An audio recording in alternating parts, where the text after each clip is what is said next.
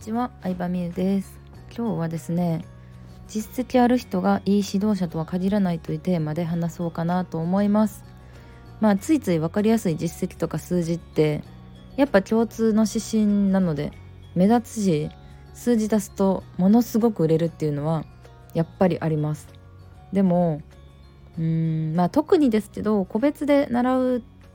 とか個別コンサルとかってなった場合意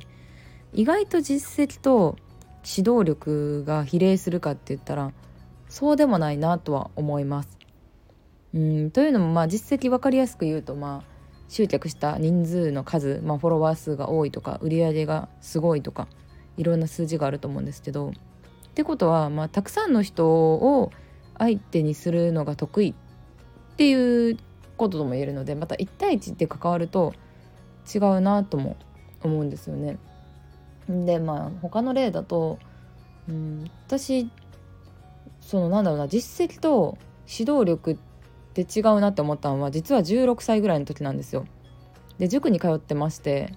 あのその塾は、まあ、京都に住んでたんで兄弟生の、まあ、学生でバイトしてる人とかも結構多かったんですね。でまあ同志社とか立命館とか、まあ、いろんな大学生の先生がいたんですけど最初はね私もあのいい大学目指したいなって思ったタイプやから絶対今日なんかチューターっていうねその先生なんやろな塾の先生と別に質問できるみたいなのがあったの。質問できるコーナー。それまた大学生の先生がやってんけど。その質問できる大学生の先生で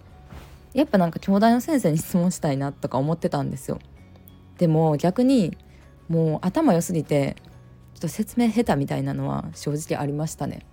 うん、意外と、まあ、立命館とか京都女子とかの先生の方が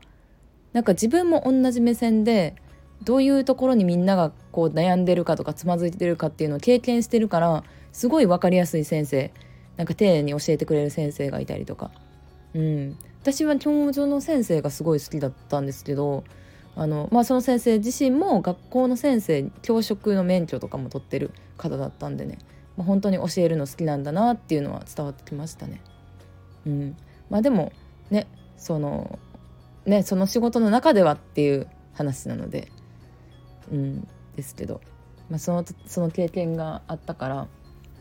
まあ、実力とね指導力っていうのは別なんやなっていうのは思いました。はい、もしかしたらすごすぎると、まあ、例えば経験値が違いすぎるとちょっとね教えられても理解しきれないところがあったりっていうのもあるかもしれないのでうんまあ誰から学ぶかっていうので悩んでる人も結構私の視聴者さんの中で多いのかなと思ったので話してみました。今日もありがとうございました。お仕事頑張ってください。バイバイ。